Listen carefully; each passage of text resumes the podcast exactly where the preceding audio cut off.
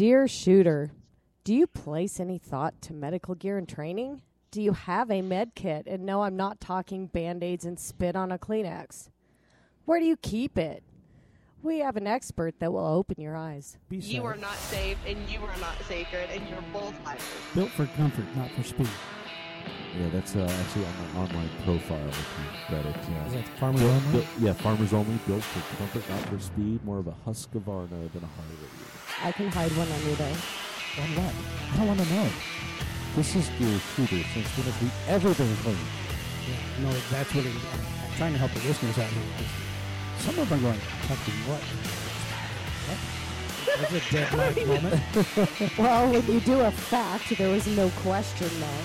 Oh, nobody. Even, yeah, but I didn't even get agreement. You guys are all staring at me like I have a third Hey, eye. Welcome to the Deer Shooter podcast. Deer Shooter is brought to you by Wyotech, empowerment through self-reliance, and by Lucid Optics, on target, under budget.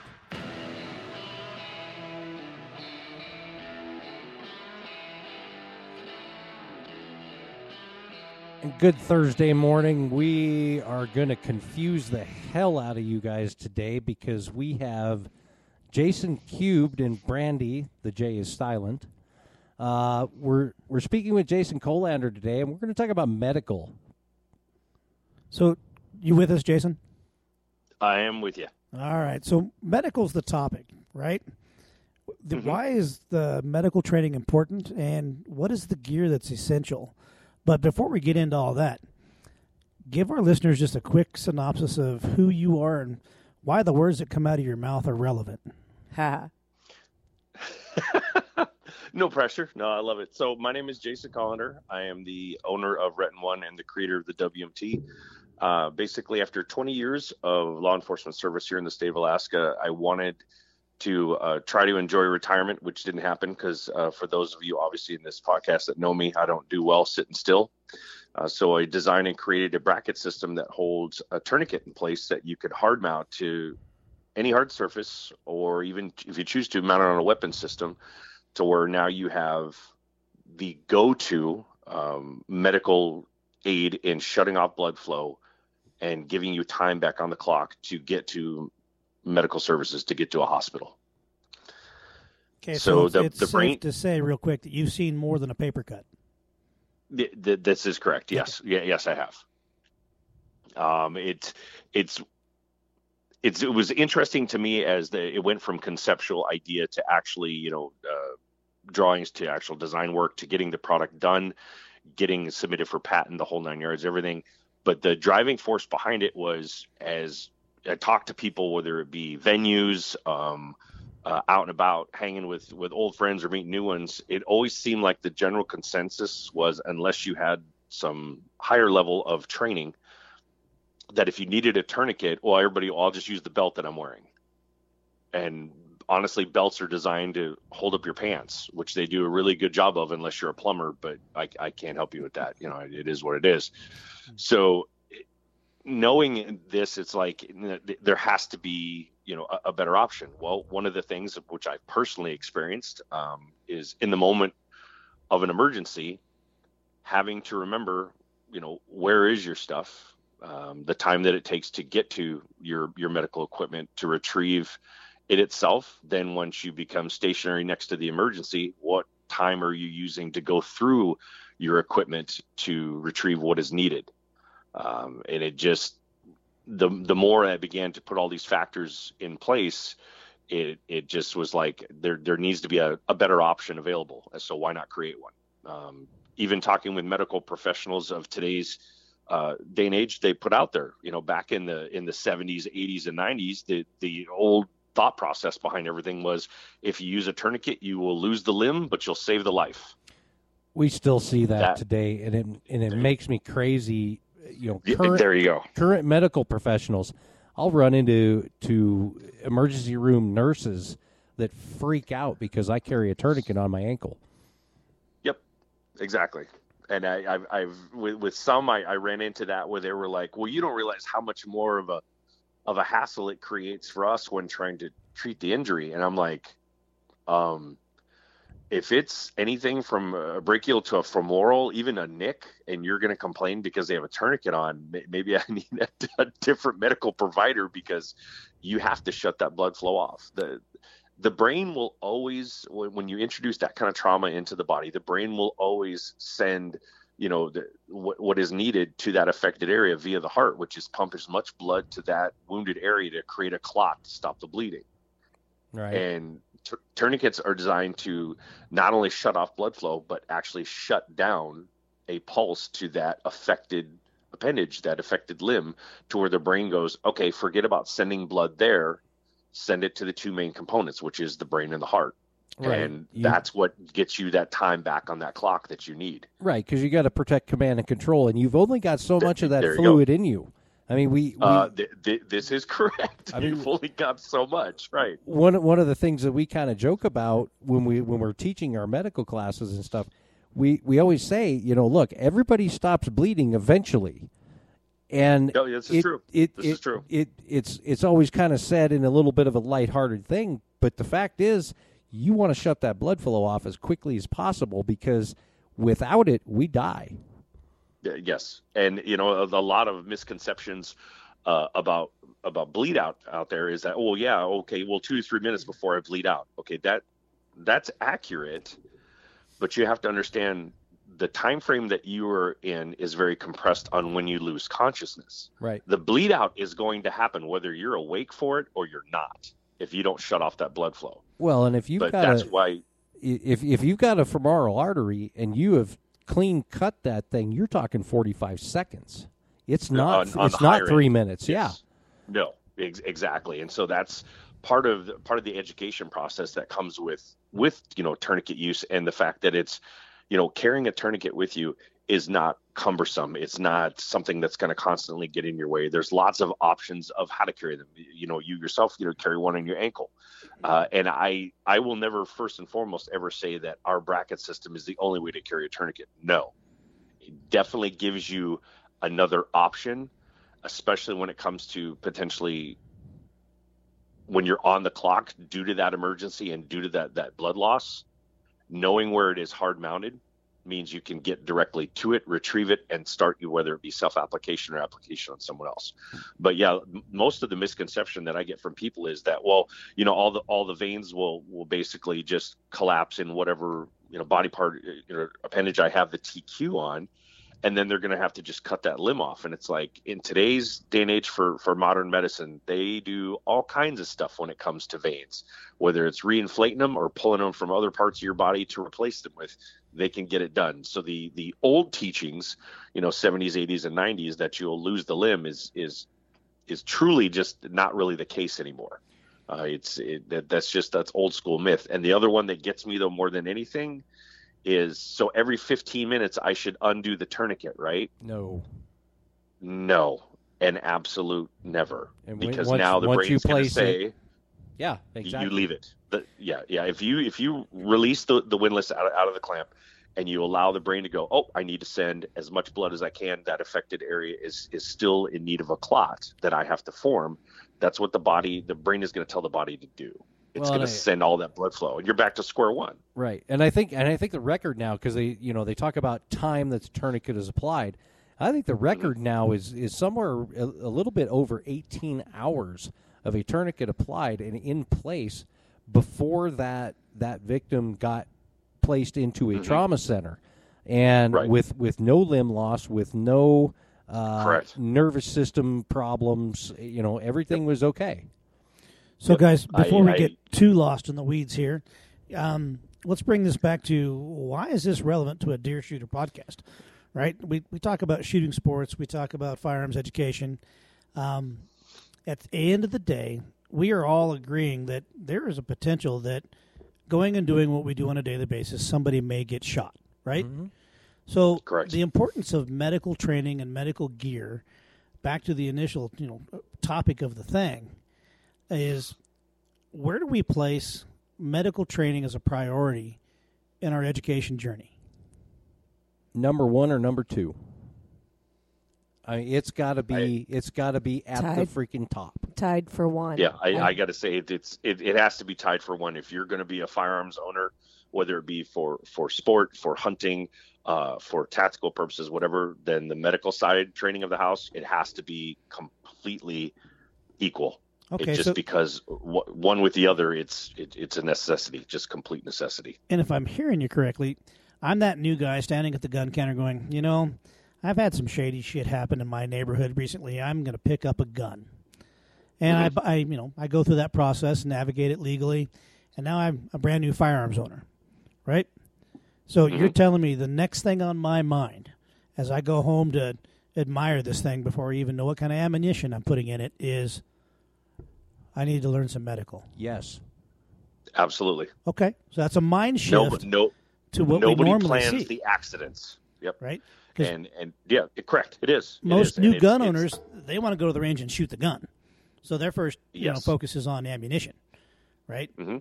finding a range to go play at but you're i'm hearing that we should look for the band-aids the moment we get the knife Well, uh, we, we talked about this in another podcast.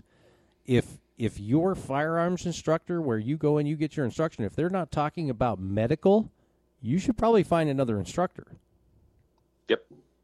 Well, and look And at where where we live. Like Jason's in Alaska. We're Mm-hmm. in Wyoming, which is basically Alaska further south. Correct. And your medical response time, some of the places we go and we shoot, we hunt, we camp, ambulances do not show up. And a lot of times, if you're forested, they're not sending a chopper either. So you have to get repaired enough for your buddies to carry you to a place that you can Mm-hmm. be picked up. How long does that take?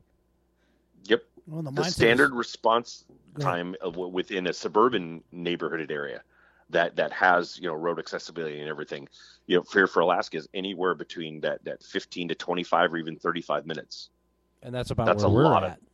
Th- and that's a lot of time now if like what brandy was stating i completely agree upon you throw in whether you hunt fish hike camp whatever you always go to what get away from people so you go remote nobody does any of those things right next to a hospital Right. it, it just doesn't go down that way. So having that that remoteness, that peace and quiet, that's what we're after. We get that. But the responsibility factor is if you're going to go and do those things, you're traveling obviously with a firearm when you go and do those things.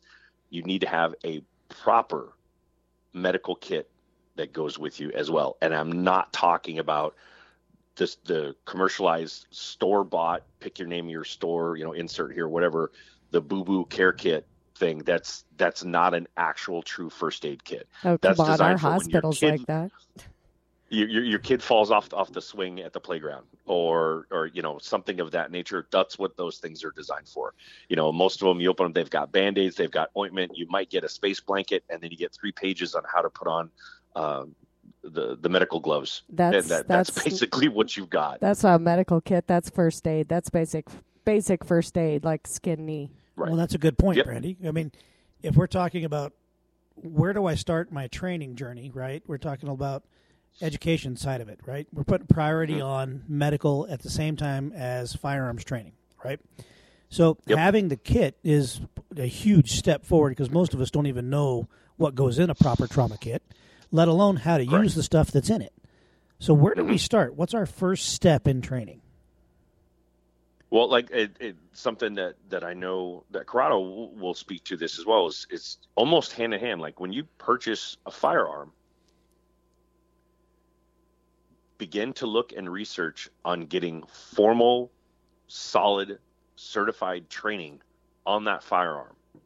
Are we talking Don't go and think that because you watch movies or or you watch you know how to videos and this that and the other. Go with someone you where this is where it comes into play where you have to lay your ego down. You know you have to play the humility card to where you're willing to go and get trained by another individual that has more training and is a squared away trainer that wants to provide that training for you so that way you can get proficient in that weapon that you bought. The same thing also applies when it comes to you know first aid or basically medical tactical style medical equipment. And one of the things that i always tell people in, in when i do venues and stuff across uh, the state is i always tell them turn around and lean on your your local or your state law enforcement when it comes to medical equipment because the majority of those individuals have because they have to they receive medical training not basic first aid but beyond that go and ask them. They, if anything, they will point you in the right direction. Not to mention, there's a lot of state and city municipal uh, police departments or even fire departments that actually provide beyond just and, and I'm not going to bash it because Stop the Bleed is it is it is a good program, but to advance beyond that and get into more of the tactical side of, of medical and everything, you know, looking at uh, like Corrado knows is the, the TEMS course, so Tactical Emergency Medical Services, or whatever it is your your local police department may have actually been a part of or been certified in. Help basically go to them to where they can help point you in the right direction on a really solid good program to get under your belt for knowledge. First of all, don't put that evil on me, Ricky Bobby. it's there, signed, sealed, and delivered. but we, uh, so so WyoTech teaches a basic trauma course, and and essentially it's stop the bleed plus. Um, because we Right. looked at we looked so looked it's at not basic. well it's truly not. it- I'm going to put you on the spot because it's not basic. it- you know it- that. it's not it's not basic first aid. It's it's basic trauma aid, uh, Right. and there and there's a distinction there, like you were talking.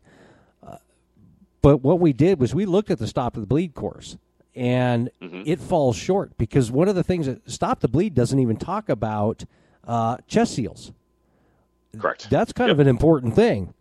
uh, it's a very important thing. um, you know they don't they don't talk about impaled objects they don't talk about compound fractures there's there's some things that happen on a fairly regular basis that they don't even talk about that that people need to know the idea behind it was we wanted to do a basic trauma course get people interested and bring in someone like like you like Caleb Causey of Lone Star Medics uh, right. you know Kerry Davis of Dark Angel Mm-hmm. get them interested enough that we could put enough people together to bring in the absolute experts to teach a one day, two day course that's going go. to be Yeah. very definitive and very in depth for our students.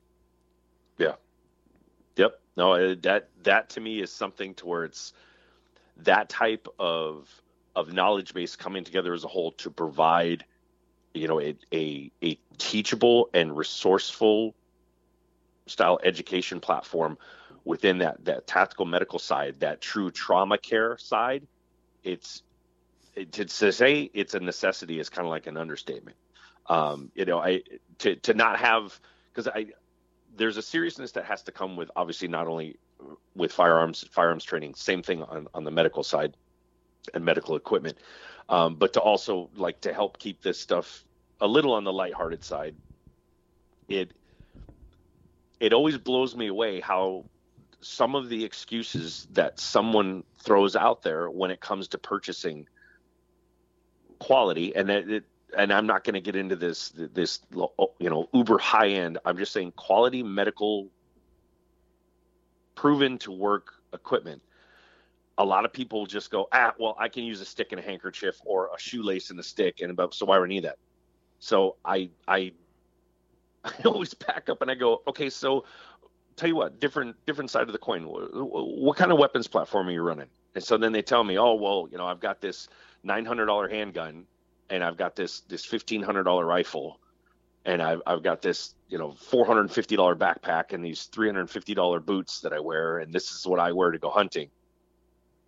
But to drop thirty bucks on on like a quality tourniquet, it's just it it, makes no sense to them. So, And so, I you're kind of so you're- scratch my head. so you're telling me I shouldn't get the uh, 1999 10 pack of tourniquets from Amazon? The Amazonians, I would not only say please don't, but run from. As you and I in person, actually at the the last uh, Lucid Optics uh, Ballistic Summit that we attended together, uh, I even showed that uh, to a lot of individuals. One of those super cheap, yeah, I can save my money knockoffs, and how the windlass folds over itself. So Mhm. you're you're you're you're not actually gaining anything by having that. Now I, I've had people before comment saying, "Well, that's one way to thin the herd." Okay, all right. you know, if you, you want to go El Cheapo on on your medical stuff, uh, you're you're that's what you're going to get. Uh, but I can tell you right now, in the face of an emergency, and especially uh, the, the worst kind, which is not so much self-infliction of, of of a medical emergency, but when you're dealing with a loved one the last thing that you want literally on your conscience is you're trying to save and the junk that you saved all that money on fails that's the last thing you want on your conscience. Uh, uh, so I mean, and I think you and I would agree that a two hundred and fifty dollar medical kit is pretty cheap insurance. it, it it's it when you compare it to to what that can actually do uh, which obviously you know ev- everyone that's a part of this podcast knows and understands you know certain key components you know in a trauma kit that matter and matter most 250 even 300 bucks whatever it's it's a, it's a no-brainer it's a drop in the hat So i mean it let, let's let's throw out a plug here. Um, sure so I get my medical gear. I, I've got I've got three places that I typically source. Now, if I'm buying a full kit, typically I'm going to look at Dark Angel. Um, Yep. I'll also Yep. look at North American Rescue, Chinook right Medical, yep, up there yep and Um, chinook yep Mountain Man Medical. okay Those are the places that I'm going to look for my med gear. Is there is there anywhere else that, that you're buying from? No, because you you've named two of two of the top main ones. Um, for our bracket system, I actually did all my design specifications built off of the cat. So we we partnered with and run North American Rescue. We're running their Gen Seven cat tourniquets Right. uh, currently right now. And that's uh, one, that's one what that that's I- that's I- exactly what I run in my med classes. Yeah. Is the the Yeah, Gen Seven cat. Um, it they're 100% made in America, and I put that out there because uh, they are quality. They're one of the higher TQs rated on the market right now. They're the same TQ that is issued to all our U.S. military men and women. Uh, Corrado, as you just stated, you run those exclusively. You know, obviously in, in your classes when you guys provide that that trauma training.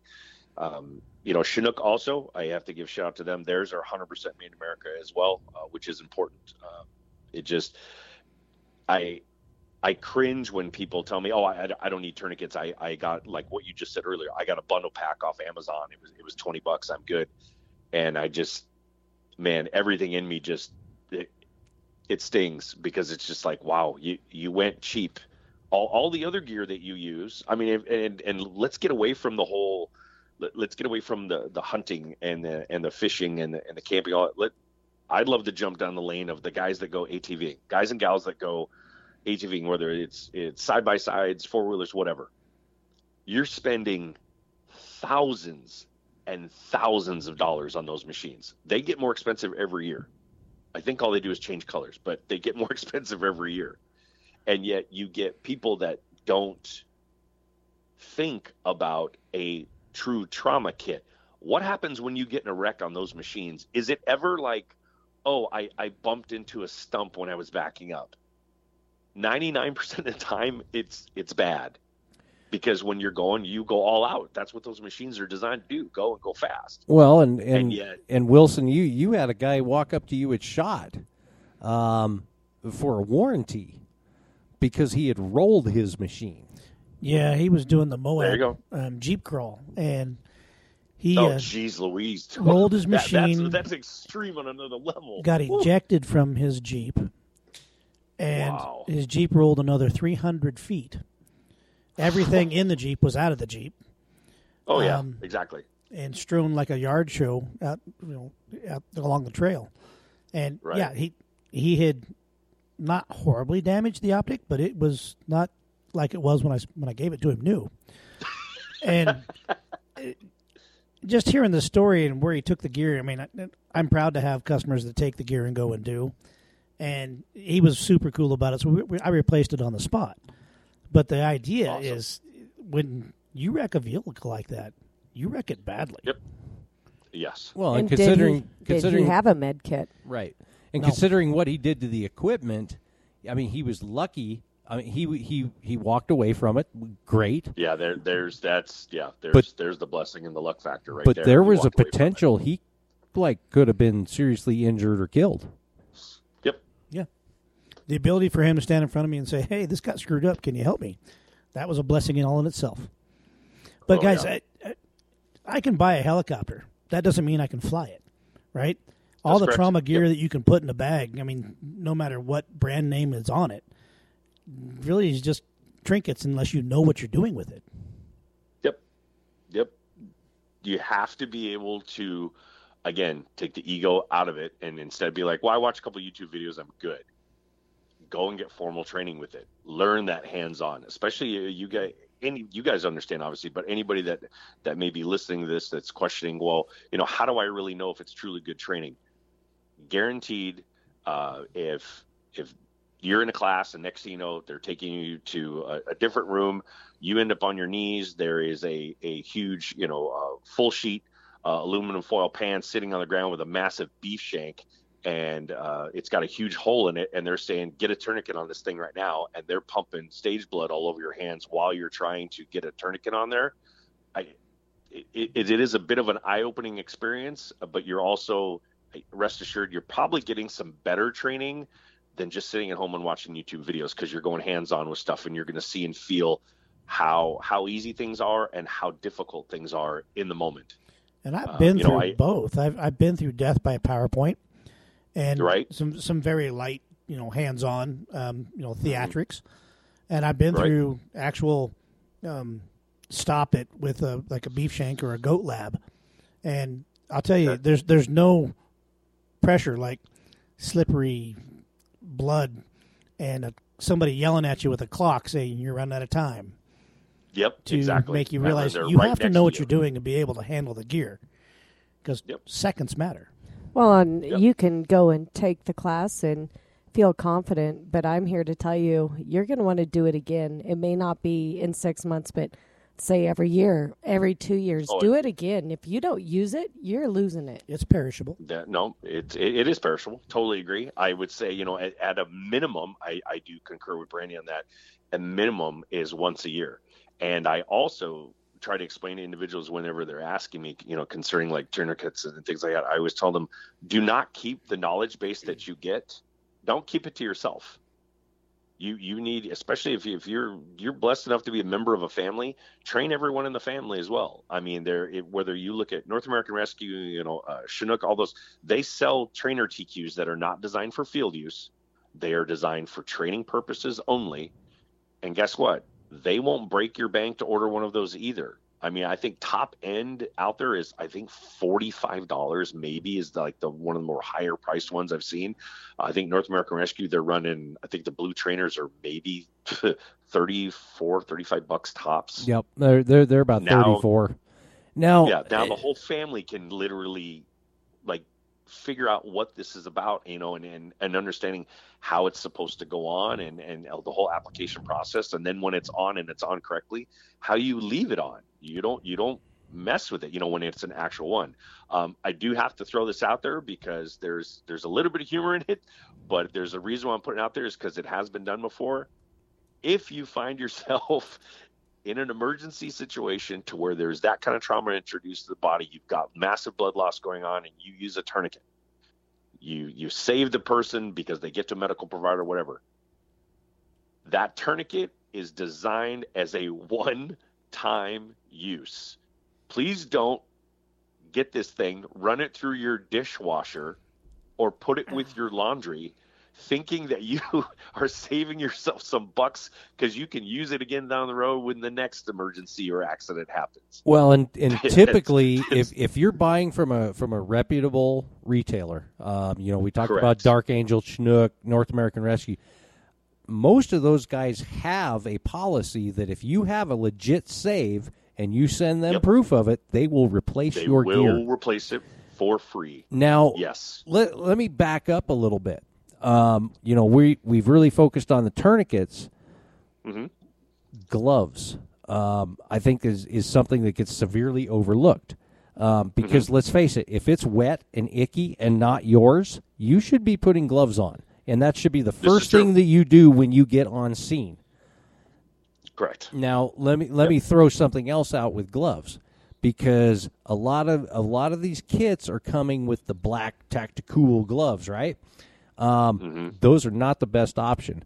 If you're getting gloves, get the blue nitrile, and the reason for that is blood does not show up on black. Well, Correct. And and funny story about gloves. I don't know if it's superstition or what, but for a long time, I would be first on scene in a horrific car accident two or three times a year. Um, Okay. I had an uncanny knack for coming up on these things, and relating one of these stories one night to Brandy, and she very pointedly insulted me and goaded me into putting a box of gloves in my truck.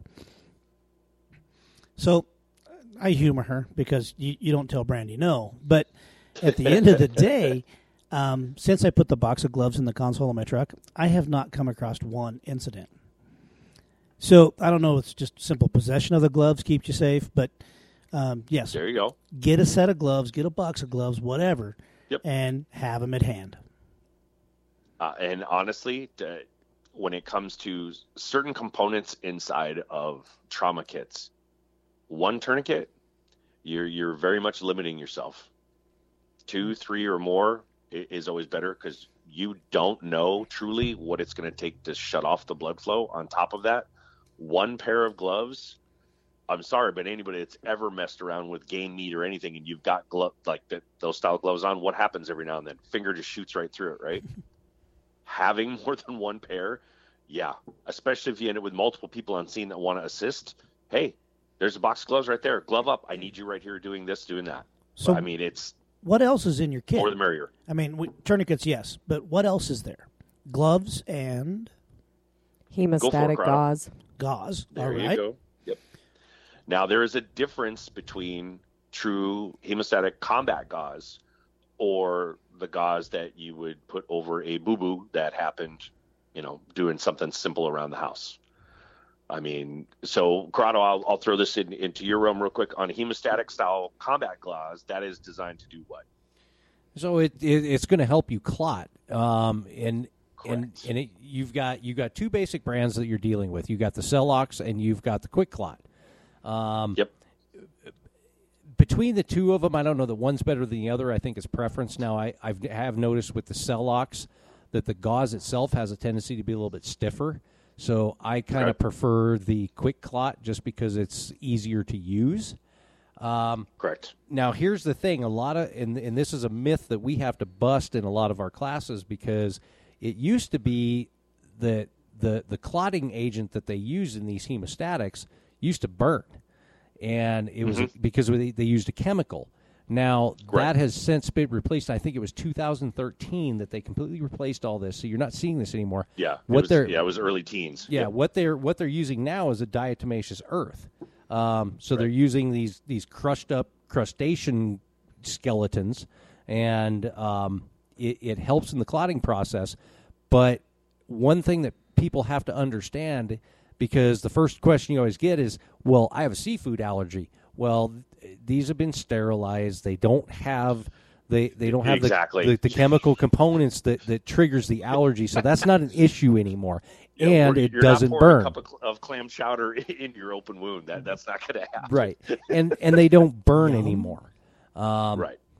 The the fact that I mean, uh, and so many people when you mention just the name QuikClot, first thing that always comes to mind is they're thinking because of a lot of things they've seen, obviously Hollywood movies and stuff, is it's a powder, and you're supposed to pour it into, and that is no longer the case. It, it's a membrane coating that is on that gauze, and with everything else that Corrado just said, that it's designed to help form that clot to shut off that that that blood loss. And and a lot of people are like, well, I I would prefer the the powder, and I'm just sitting there going, when they say that, I usually go, well, you, you probably have never been exposed to either. First and foremost. Uh, second of all, uh, the one of the bigger reasons why they moved away from the powder is because when uh, that powder goes into that deep inset style wound, that stuff all has to be actually removed for the body once it's being treated by a medical provider. That it, and if it, it has adhered, that means it has to be cut away. That's exactly So that means right all of that stuff has to be removed. Whether and I'm not talking about a light scrubbing with an iodine brush, which would make you pretty much yell at your own mother. No, I'm talking about they would have to cut away the damaged flesh that that QuikClot has adhered to in order to get to fresh to where that can start the whole you know finish out clean out process and sew you back together so you can start healing.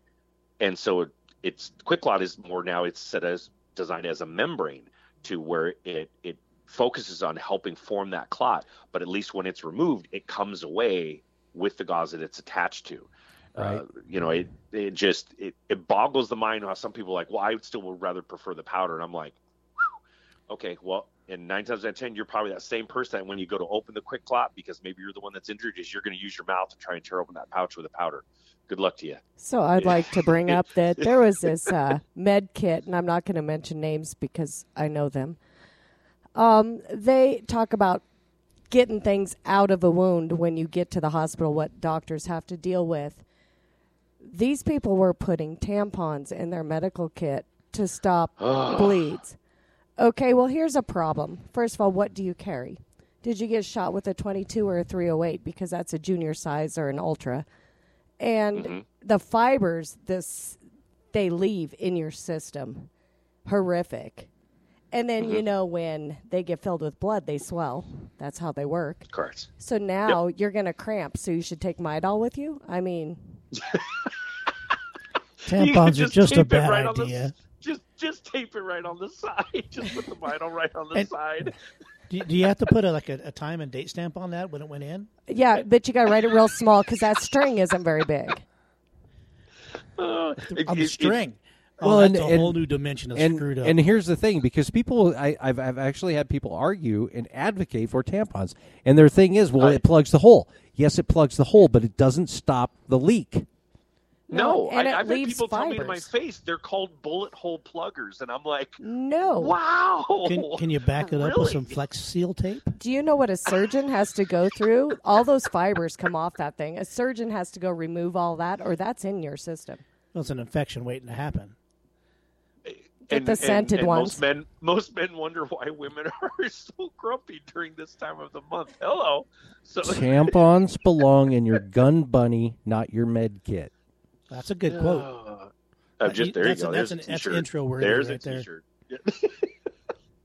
no, it it literally it just it crushes me. I mean, I I will not speak of who the individual is, but I've had somebody show me before how he took a standard dish sponge and cut it into small cubes and then vacuum sealed it because that's what he's going to stuff into potential wounds if need be. And I'm like, whoa, we're never going anywhere together. Like dish sponge, like the one with the scratchy side.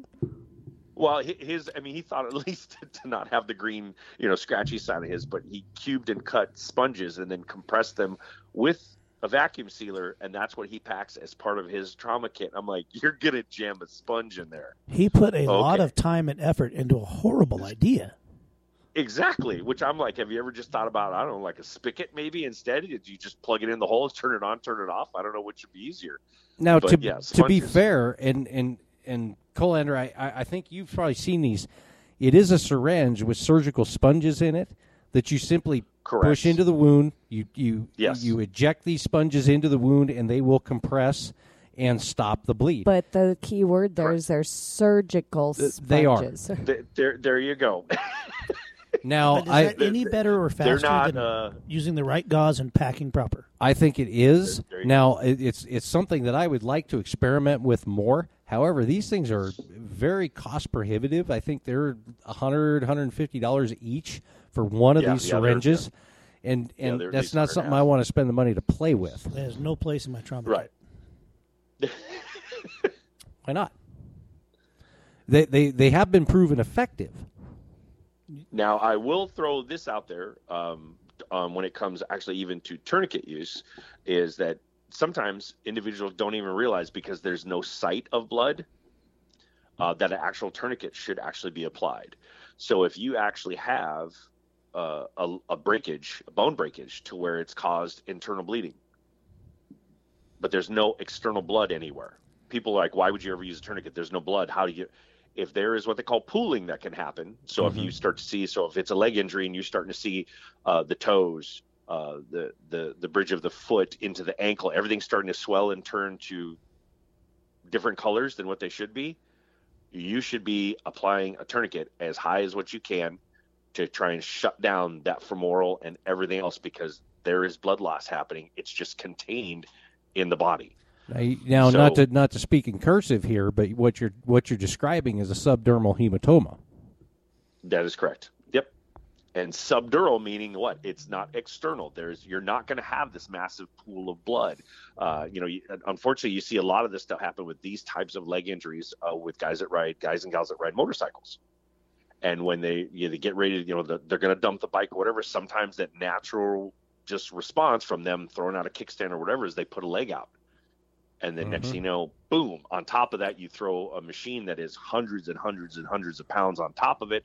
And then you slide on that beautiful, you know, highway cheese grater for a little while. Well, let's Um, let, let but- let's forget about the extreme sports. What about women that like to put their feet on the dash? That in itself, I can tell you what, that will never, ever, ever get old. Where an airbag is not your friend because your feet are not where they're supposed to be. And that thing goes off, and next thing you know, it's not even a scorpion kick because you're looking at your own feet while they're punching you in the face.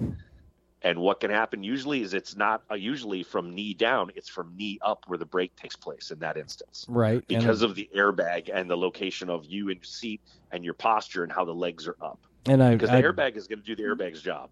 right, and, and and you see, you know, hip dislocations, pelvics Yes. shattered. Yep, Um, exactly. because I those mean, it- airbags it is a deploy. beautiful definition of kicking your own ass. I mean, it's yeah. Well, and then you talked about tourniquet use with internal breakage. Uh, maybe that's a good time to talk about what you can't tourniquet. Okay, you can't Well, you tourniquet the cannot- taint. Dude, you if, if you have a significant other that talks too much, you cannot put a tourniquet around their neck and slowly turn it until they get quiet. That's considered DV in a lot of states, so you can't do that one. That's that's a non TQ application. So as much as you just go to sleep, go to sleep, go to sleep, go to sleep, you know, no, I I'm not going to say I advocate against it. I'm going to say no, no, no, because here comes the popo. You've done you've done a bad thing. So yeah, no, it tourniquet use is designed for the arms and for the legs. It is not designed for if you have head trauma. Please don't put it around their neck, thinking that well, I shut off the blood flow and everything else. Good so job, what? Are, lights so what are we going to use for something that's outside the limbs? Let's talk about uh, shoulders. Go let's for it. talk about groin. Let's you know neck.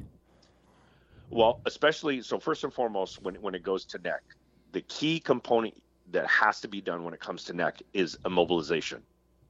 Before you get into any specific one component, uh, instrument, unit, whatever, you have to immobilize the individual. If it is a, a, a where either you saw it or if they're telling you I I can't feel my feet, I can't move my fingers, you must immobilize the head, mo- immobilize the neck, immobilize the body, if at all possible. Uh, not a lot of people realize that too. That when someone gets uh, loss of consciousness, usually the point that they go out is the brain usually correlates to the point when they come back.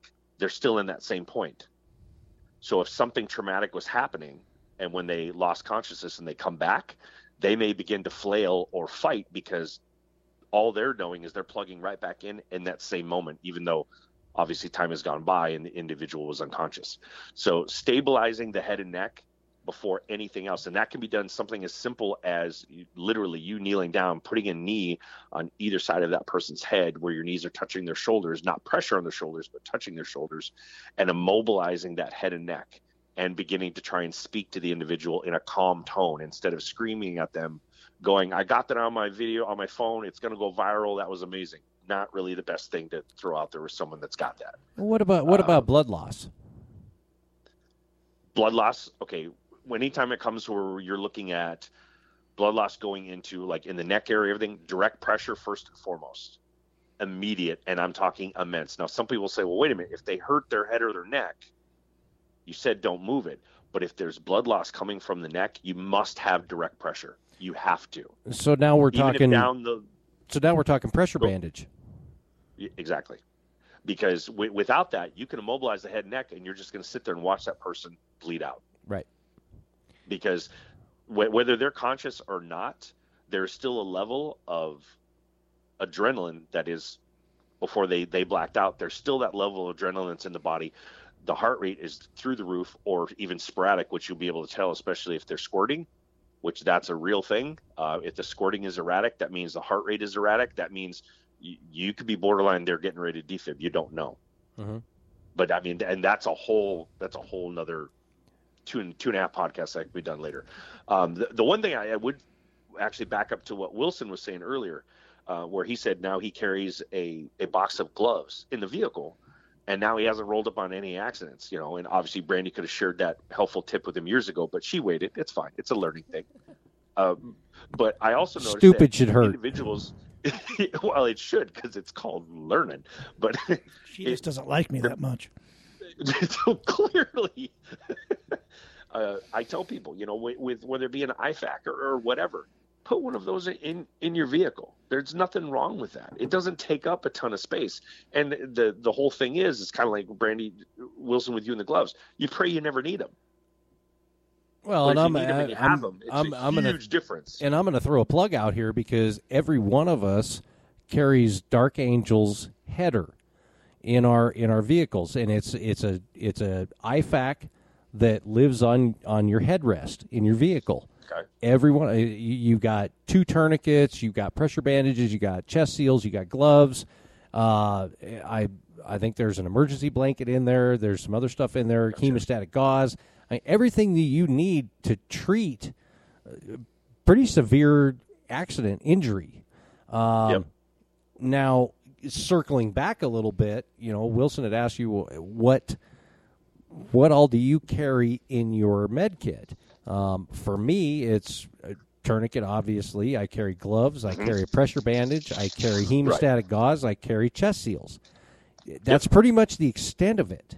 Trauma shears. Yep. Trauma shears. Now, in, in Yep, trauma, trauma shears are nice. They don't work too well with the ankle holsters, though. I will put that out there right now because. I've had people that have tried to even get the mini ones and they just come up missing. They Um, always tend to pop out. go go with the like a, a ripper. Um, I carry one Oh, gotcha. from Yep. uh, Benchmade. Yep, rippers are good because they're just they're real small, but man, they're wickedly effective. Mm-hmm. Wickedly effective. Because all you're trying to do Um, is I- open it up, open up the clothing enough to deal with what you're what you've got. Now, I will throw um, a, a plug out there for the guys over at Trauma Pack. Uh, great bunch of guys. And one of the things I love that those guys actually came up with and created is for so if you do a firearms training course and you're the provider of that course, so you're you're the instructor and the administrator and you're the one that puts on that course, they design a a backpack system that is designed to treat multiple emergency issues when it comes to trauma in the body and everything. Um, on the outside of the backpack, I believe they have slots for. I think it's they do. I think it's six, eight, and twelve tourniquets are set up and designed on the outside of the bag.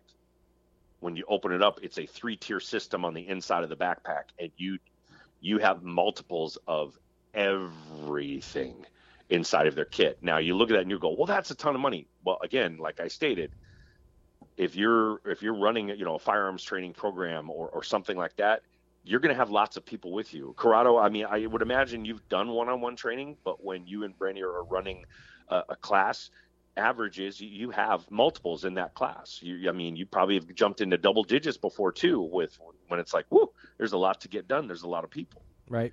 So, you know, something along that line as well. Or even away from all that, if you have a large family and you like to go do things uh, as a big group or whatever, I'm telling you right now, having something like that that goes with you guys, it, you'd be crazy not to. It's it's never that you're you're you're hoping obviously for the worst, but in preparedness, there comes that sense of peace that at least you've got stuff that you're trained in it's proper equipment that goes with you and it can actually service to, to the masses. You know i think you're going to actually uh, start to see um, you know uh, there's there's definitely a shift when you look at, at emts across the us right now.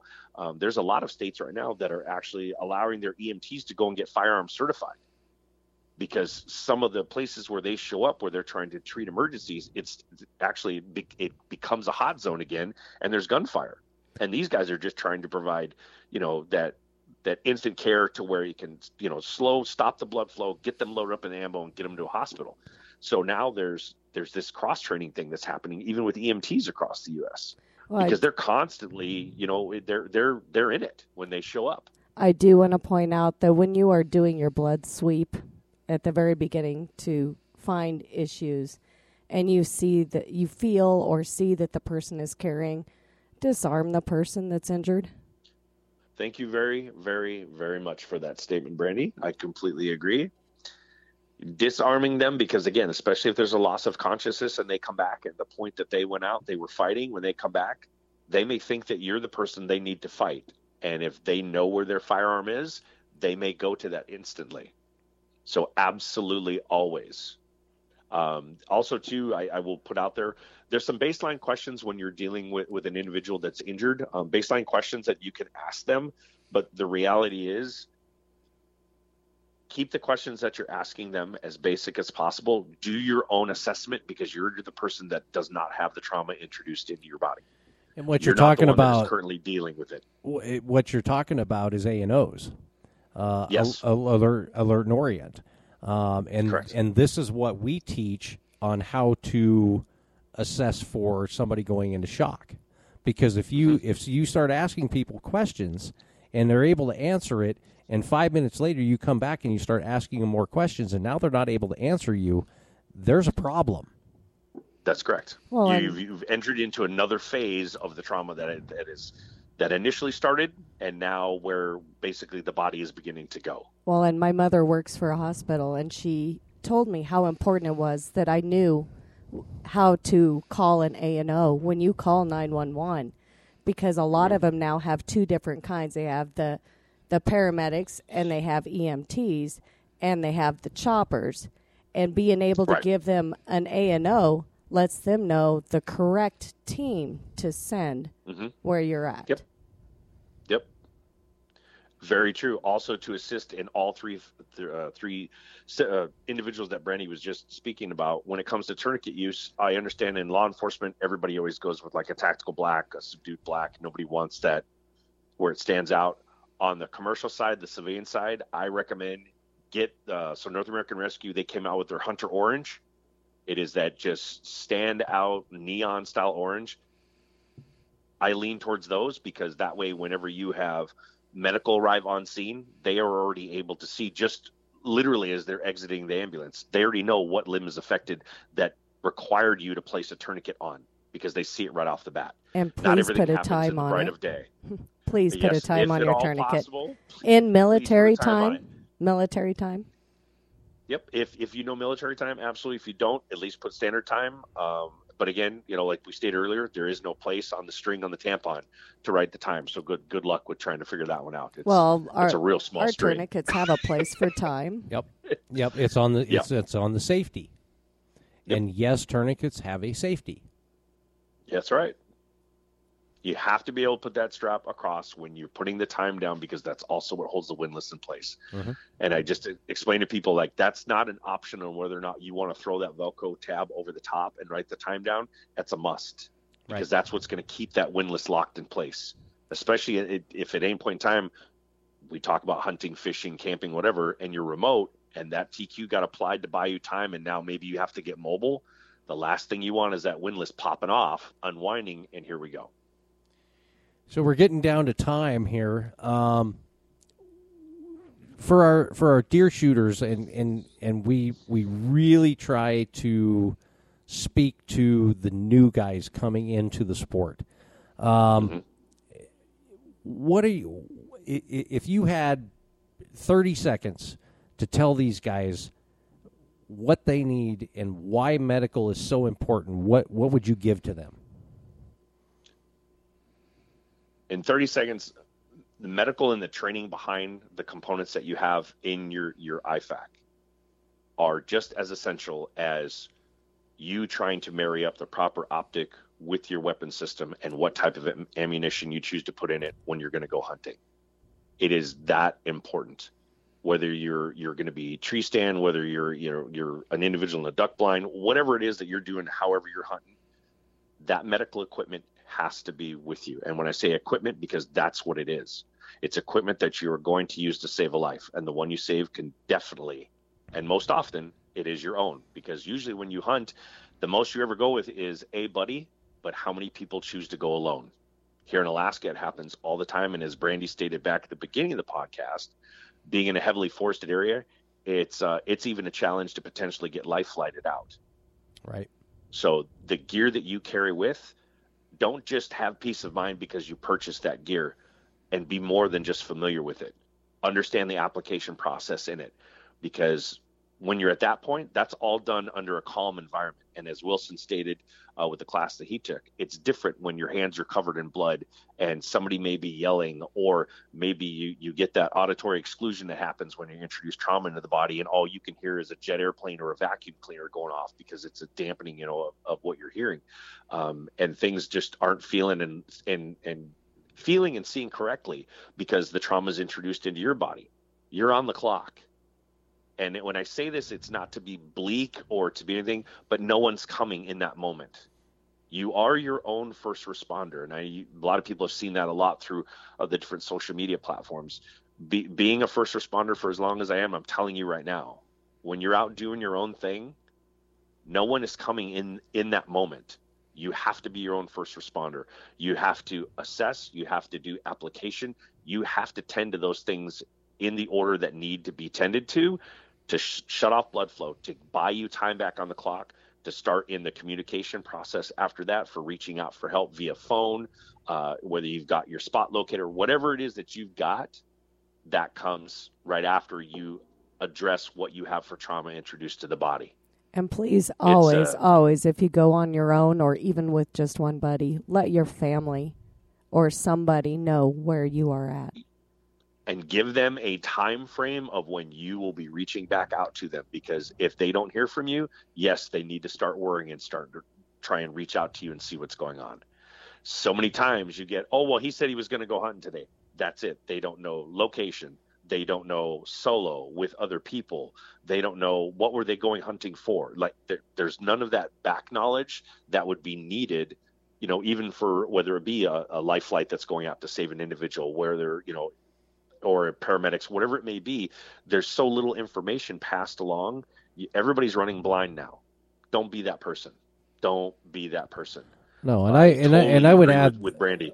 I, I, I would add this. Um, the reason that we put such an emphasis on medical training, you know, we're we're firearms trainers, and that's what we do. But but the fact is, eh, if you look at it statistically, and the people that actually have to use their firearm for self defense in an emergency situation versus the people that that deal with a medical emergency, you are far more likely to need the medical knowledge than you are the gun knowledge and that's why we correct. we put such a such an emphasis on this. Um, Yep. For those of you just getting into firearms training, and maybe you bought your first gun for self defense, look at medical because I guarantee you um, that knowledge is going to be more useful and more important than anything you learn on a gun range. Very true. Very, very true.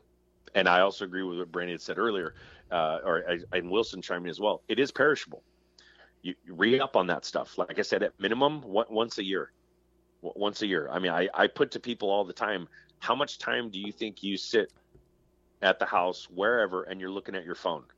And if you equate all that out inside of a year, you, you could have actually done more than one multiple two day medical courses or multiple three or even five day firearm courses for the amount of time you spent just looking on your phone. Right? Exactly I mean, right. all that time equates. Yep. Um, I, I will I will do do this though. Wilson and I we talked a little bit prior to this podcast, um, and I want to I want to steer this uh, towards this, which we talked a little bit about concerning uh, conceal and carry. And and Corrado, I know you provide a, a lot of knowledge and information in the classes that that you teach on conceal and carry. And something that I wanted to touch on that as well is because nine times out of ten, uh, whether it be an, a range setting or individuals that go off to just shoot on their own in the backwoods or whatever, thinking that they're going to perfect their draw on conceal and carry. And unfortunately, there are times where it leads to, uh, which I don't consider there. There's no such thing as an accidental discharge, for coming from myself personally. There is only a negligent discharge. So due to some form of negligence, that gun went off Agreed. usually it's always always in the form of of lack of training um, so and especially when it comes to conceal and carry um, crowd i'll throw this at you what is currently right now what is the most sought after style of conceal and carry on a weapon Probably appendix. I totally agreed i mean we, we it is navigated away from the days of just inside the waistband uh, used to obviously used to be outside the waistband, then inside the waistband, and now we're at appendix carry. Um, which appendix carry it is when when trained correctly, it is in a very very fast, effective way to retrieve the firearm. Now, what I want to do is before we even get into that whole appendix uh, style carry and, and and some of the thought process behind it, my first thing is is again I'm going to throw the ego card out there, and please only purchase a weapon system that you can control, especially through proper training provided to you. And when I say control is bigger is not always better. The same thing is not only from a conceal and carry weapon, but it also applies to if you carry a, a secondary weapon system in your vehicle. Bigger is not always better. Only go with what you know that you can control, be effective with, and be accurate with. I, I sometimes I, I see different setups and I I don't feel safe. So it, it makes me want to immediately leave the area. I mean, I don't know who you're trying to impress, and I will just simply put this out there: the person will remain nameless. Uh, but I saw it. But a Smith and Wesson 500 series in an appendix carry. I'm just going to go with the new definition of overkill. Overkill or overcompensation? It- He has a teeny weeny. Bingo. B- it- it's- well, I mean, it, I guess you could describe it as well. I want to increase the bulge in my pants. Okay, whatever. But you're, Well, if he you're pulls still the not- trigger as he pulls it out of that appendix carry, he's going to have a teeny weeny. it would be vapor teeny weeny. There's like, there won't be anything left. I mean, it's just vaporized. You know, Those I are mean, but called hot that's part of the. Yeah, I just I don't I, I don't understand that. I like that was one that I saw that it just I, there was a major cringe moment. Um, other individuals when they they choose that well I want to do appendix carry but I only carry full size. Brandy just lit up. Eh, Oh, she says she's fine. oh, uh, just full size. I don't. Appendix carry is designed for those compacts, those subcompacts. That, I mean, it, full size. I, in appendix, I don't understand. I ju- I, I run a Hellcat, and and Okay. and honestly, it and it, and it kind of made me mad because Springfield came out uh, yesterday was April first, and Springfield did an April Fool's thing, and they had the Hell Cow, and it was a cow print Hellcat, and I swear to God, if it was real, I'd order one because it Well, kind of you cool, go. See, and you're like, why is this got to be a joke? I- Gotta right? Because I I would order one. I know a guy that'll paint you one. I, I, I need to get it done. I've, I've got the, I, I've got a Hellcat Pro. I want to get it done. And every time it goes off, it goes moo. Boo. They just it has to give me a break. That's an absolute bust. I, I swear to God, I'm I'm gonna de- I'm going to design a brake for your 6.5 PRC because it's six dollars a round. Everything every time that thing goes off, it's going to go cha-ching. There you go. That, that'd be perfect. I, I, I that's And how then- I'm going to make my fortune. I'm going to sell these Yep. brakes to everybody that's shooting a you know four dollar or round or over. And when the credit card just folds over itself, you'd be like, "Oh, that's it. We're out of money. Yep. That's it. It's gone. Yep, the card died. Can't shoot no more. that's how it works." This is talking from a guy who took his truck and had to ground it from its financial ability. I did. He took his credit card away from his truck because it would order its own parts. Well, that, see, that's a problem. You I- know, and the first step in a problem is what? Identifying the problem. I identified the problem because Yep. fortunately he asked my permission first before it started like ordering services and I'm like, no, you don't get the credit card. Good grief! Oh my god Hey, gosh. Dad, I need new shoes. I need new shoes, I Dad. need, I need new shoes. I need new shoes. Not the ones you were picking out. Yeah, really, exactly. You don't get the fancy ones. Put those back. You get the two lefts. That's how it works. I'm a ninety thousand dollar truck. I'll get what the shoes I want to get. Hey, Dad, I just scheduled service for the new shoes. Uh, yeah, exactly. There you go. And you're like, wait, what? Wait, what? yeah. So take your credit card away from your vehicle. He was like, "There's nothing you go. wrong with the old shoes." So Spoken like a true dad. Love it. to wrap this up, I mean, and and I think I every time we talk about training and every time we talk about new shooters getting into this, we talk about the medical and how important it is. And I know every class that we run, Uh, we do, and we spend probably 30 minutes talking about medical because it is so important in what we do and where we live, and and that that goes for all of us on this podcast today. Mhm. We're we don't have that level one trauma center that's seven minutes away. That's that's not how No. we live. Um, That's correct. So so and we chose to live where we chose to live for a reason. We did. You know, we we like that wide open spaces. We we like that eh, a little bit farther away from your next door neighbor kind of life. That's what we chose. That's right. But keep going, keep going. but we that's why we that's why we push the medical because you're absolutely right where we live and the lifestyle that we have chosen we are on our own and and increasingly in this world uh, even even living in an urban area you're on your own um, Yep. because this stuff happens so fast if you can't take care of it yourself uh, the consequences are dire so Mhm. we want to push this as as something that you should really consider in your training and continue to evolve it. Again, this is a perishable skill. Uh, Yep. Continuing education and getting re-upped and learning from different instructors, learning new techniques and and the way things are being being done now. So, to all of you out there, get your firearms training, but get your medical training too because it's just as important. Absolutely. And until next week, agreed. this is Deer Shooter saying, stay safe out there.